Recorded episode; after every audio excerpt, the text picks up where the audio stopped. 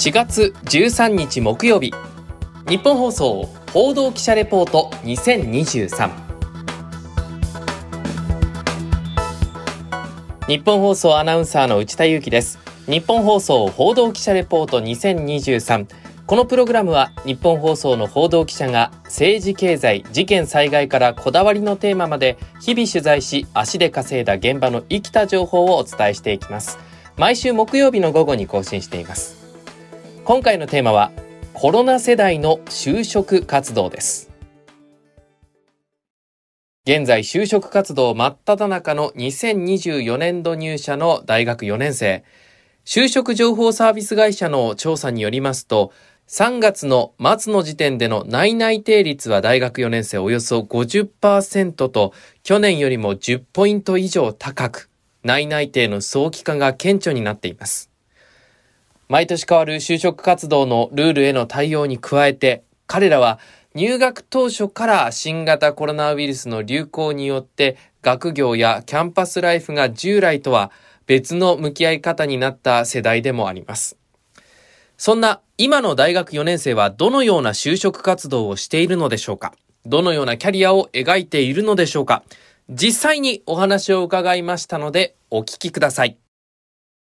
2024年卒の新大学4年生の2人に集まってもらいました。三浦くんと池田さんです。よろしくお願いします。お願いします。まあ2人はね日本放送の報道部の学生アルバイトさんでニュースデスクがニュースを書いて読むということ以外に関してはもうほぼ全て学生アルバイトさんに助けてもらってるというのが日本放送の報道部の現状でして。そういう意味ではもう本当いなくてはならない存在しっかりしたお二人なんですけれどもまあこのお二人に今日はですねちょっとお話を伺おうかなと思ってます。2020年に大学に入って大学入ってすぐにコロナ禍が始まっちゃってだいぶコロナの煽りを受けた大学生時代に受けた世代だと思うんですけどどうですか？授業とかだいぶ戻ってきました？そうですね。もうほぼほぼ対面でやれるようになったのでまあむしろオンラインの方が少ないとか、あとはまあ選べるみたいな状況になってるので、かなりコロナ前に、えっ、ー、と、オンライン授業がこう、ハイブリッドした形でやれるようになってきたかなというふうに思います。大学内での交流ってやっぱ増えたんですかね？人との。まあ、サークルはもちろん、まあ、個人、あの、まあ、個人的に遊びとかは、あの、1年の時も、まあ、あったんですけど、3、4年になってキャンパス行き出して、やっぱりクラスの人だったりとか、まあ、同じ授業を取った、あ同じ、えー、隣の席の人とか、っていう交流が増えたので、そそういったところでは結構交友関係は広がったかなというふうに、はい、感じですね。どうですか？その人と人との交流みたいなものを面倒くさいとなんとなく感じるのか、やっぱ楽しいと感じるのか、池田さんはどうですか？え、私は結構楽しいと思ってます。なんか、あの、大学でお昼休みに、やっぱお昼食べてるところがあるじゃないですか。そこで、まあ友達の友達とかとも、オンラインじゃなくなったからこそ交流ができるようになったから、それはいいことかなって思ってます。大人がよく言うのは、なんかそういう世代の子たち大学生の子たちってなんとなくこうかわいそうだよねみたいないうふうにニュースで扱われたりする場面って意外にあったと思うんですけどそれについてどう思ってましたか？三浦君そうですね。まあ確かによく言われるところではあるんですけど、あの、案外こっちもうまくやってるよ、みたいなところは結構あります。うん、プライベートでは好きに、あの、会いたい人に会ってるし、まあ、公として、まあ、会うことはできないけど、まあ、あの、個人的に会うこととかは結構あったので、まあ別にそこまで抑制されてるっていう感覚は、そうですね。まあ授業ぐらいですかね。なんかがんじがらめって感じではなかったかなと思います。池田さんはどうですか？まあなんかコロナ禍だから楽しめたということもまあ泣きにしまわらずっていうか、うん、オンライン授業だから逆に自分で使える時間もめちゃくちゃ増えたりだとか、バイトする時間もすごいいろんなできたり、できるようになったり、うん、コロナ禍じゃなかったらこれができたのかもとかはありますけど、これはこれで自分たちらしく楽しめたかなって思ってます。全然かわいそうとかは全然思ってないです。そうだよね僕も入社してそこからもういきなりコロナで始まったのであれができなくてかわいそうだよねとかこれが内田は体験できてないんだよねってまああの先輩に言われるけれどももともとやっぱり体験していないし、うん、かわいそうと言われてもこちらも意外に分からなくて、うん、でももうこのスタンダードに逆に言えば最初から慣れているからこの中での楽しみ方っていうのは意外にね、持ってたりするんだよね。うん、ね。うん。さあ、そんな中でまあ、今回のテーマが、コロナ禍で入学した大学生の就活ということなんですけれども、じゃあまず三浦くんからお話を伺っていこうかな。はい。三浦くんはあの今日、もうビシッと まさに就活生という黒いスーツに身を包んで、はい、今まさに就活中ということで。そうですね。本日もちょっとそれ終わって、えー、こちらに向かいました。うん。あの3月に3月の1日に各企業一応ルールとしては広報活動が始まって、はい、で6月の1日からそその採用選考というの活動を始めていいというふうになっているらしいんだけれども実際身の回りでどうですか？ぱり人それぞれのところはありますね。うん、あの、本当に、えっ、ー、と、意識している人は、もう1年生、2年生の時から意識している人もいますし、大学3年生になってようやく意識しだして人もいれば、もう本当に就活回帰日になって、ようやく重い腰を上げた人もいますし、うん、本当に人それぞれかなと思います、うん、どう周りの人で内内定だったりを実際問題ねもらっている人たちっていうのはやっぱそれなりにいますか、そうですね。いますし、まあ、滑り止めとしての内内定の人もいればもうそうですね。去年の夏頃にはもう決めてて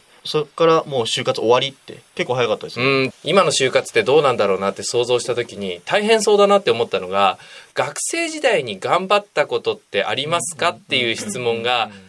まあ2人の世代にとってはかなり難しい質問なんじゃないかなと思っていてどういうふうに答えてますか？本当に僕は、あの、そうですね、アルバイト、ほぼアルバイト一色ですね。もう本当に今のここで働かせてもらってる経験を、話させてもらってるっていうのがほとんどですね。ぐらいしか本当にないかな。はい、そうですね。ないですね。学校外で頑張ったなって思えることの方が、やっぱり答えるものとして中心になってしまうって感じなんだ。やっぱりそうですね。そこは結構コロナが影響してたかもしれないですね。まあ、あの、学祭とかそこまで大々的にやってなかったなっていう印象もあって、僕自身そこまで興味を持てなかったので、まあそこに参加せずっていうところは、まあコロナ影響してたかなというふうに思います。他に、こう、例えば就職活動をしている中で、ギャップというか、ちょっと自分の中で驚いたこととか、なんか発見だったりってあったりしますか？なかなかこう、オフィスに行く機会がそこまでないので、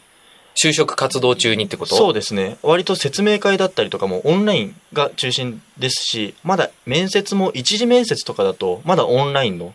あの、っていう、うえー、段階が多いので、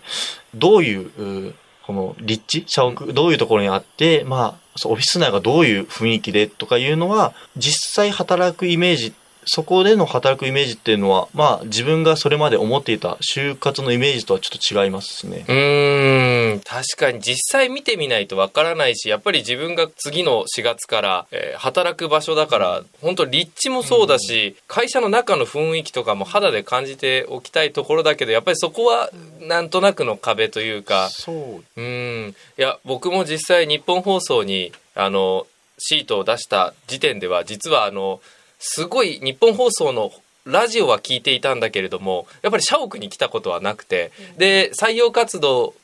が始まって実際に面接をするってなって日本放送の、まあ、地下2階のイマジンスタジオっていうところに意外に明るいって思ったりとかなんかその行ってみて